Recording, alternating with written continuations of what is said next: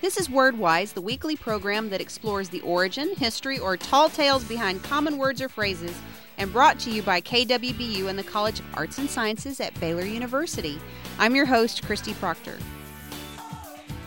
This day and age, no matter where you turn, every tabloid, magazine, website, everybody boasts of a new, improved diet guaranteed to, to drop the pounds.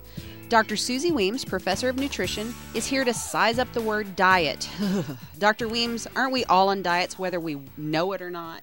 Absolutely, we're all on a diet whether we know it or not. But just as a brief history about what diet really is, that word, it's probably taken a really strange twist. It really means the rules and regulations for a normal, healthy living. But that sounds and, good, though. So that sounds as a, pos- a very positive thing, I believe. A lot of times today, though, you see diet portrayed as a really negative thing that's going to be happening to persons that I can't do this, I can't do that. When in reality, your diet is everything that you eat and everything that you drink and how you put it together. It's more about living than restrictions. Absolutely. Well, what about the Japanese and diets? You know, that's really fascinating because there are about four countries that use the term diet as their legislative body, and that's what it refers to. Wow.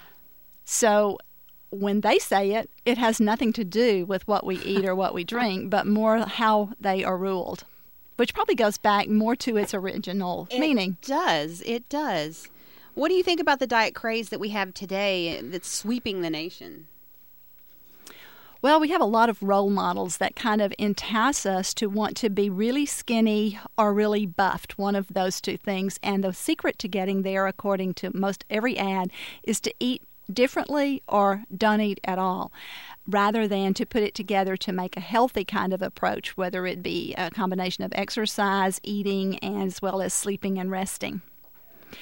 Some of the things that have put us in this bind, I believe, is our easy accessibility to fast foods and savory snacks. Absolutely.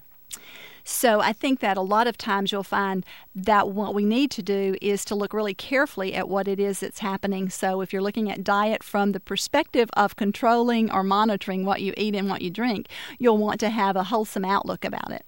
More legislative bodies. Absolutely, but you're the legislators in this case.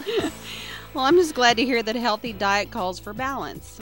I don't think I'd be a fan of all grapefruit or all bananas, except maybe chocolate. and that would not set you apart too much from a lot of women and, really surprisingly enough, a lot of men. That's great. Thank you so much, Dr. Weems. Dr. Suzy Weems is a professor of nutrition in the College of Arts and Sciences at Baylor University. This has been WordWise, a production of KWBU FM. I'm Christy Proctor. Join us again next week.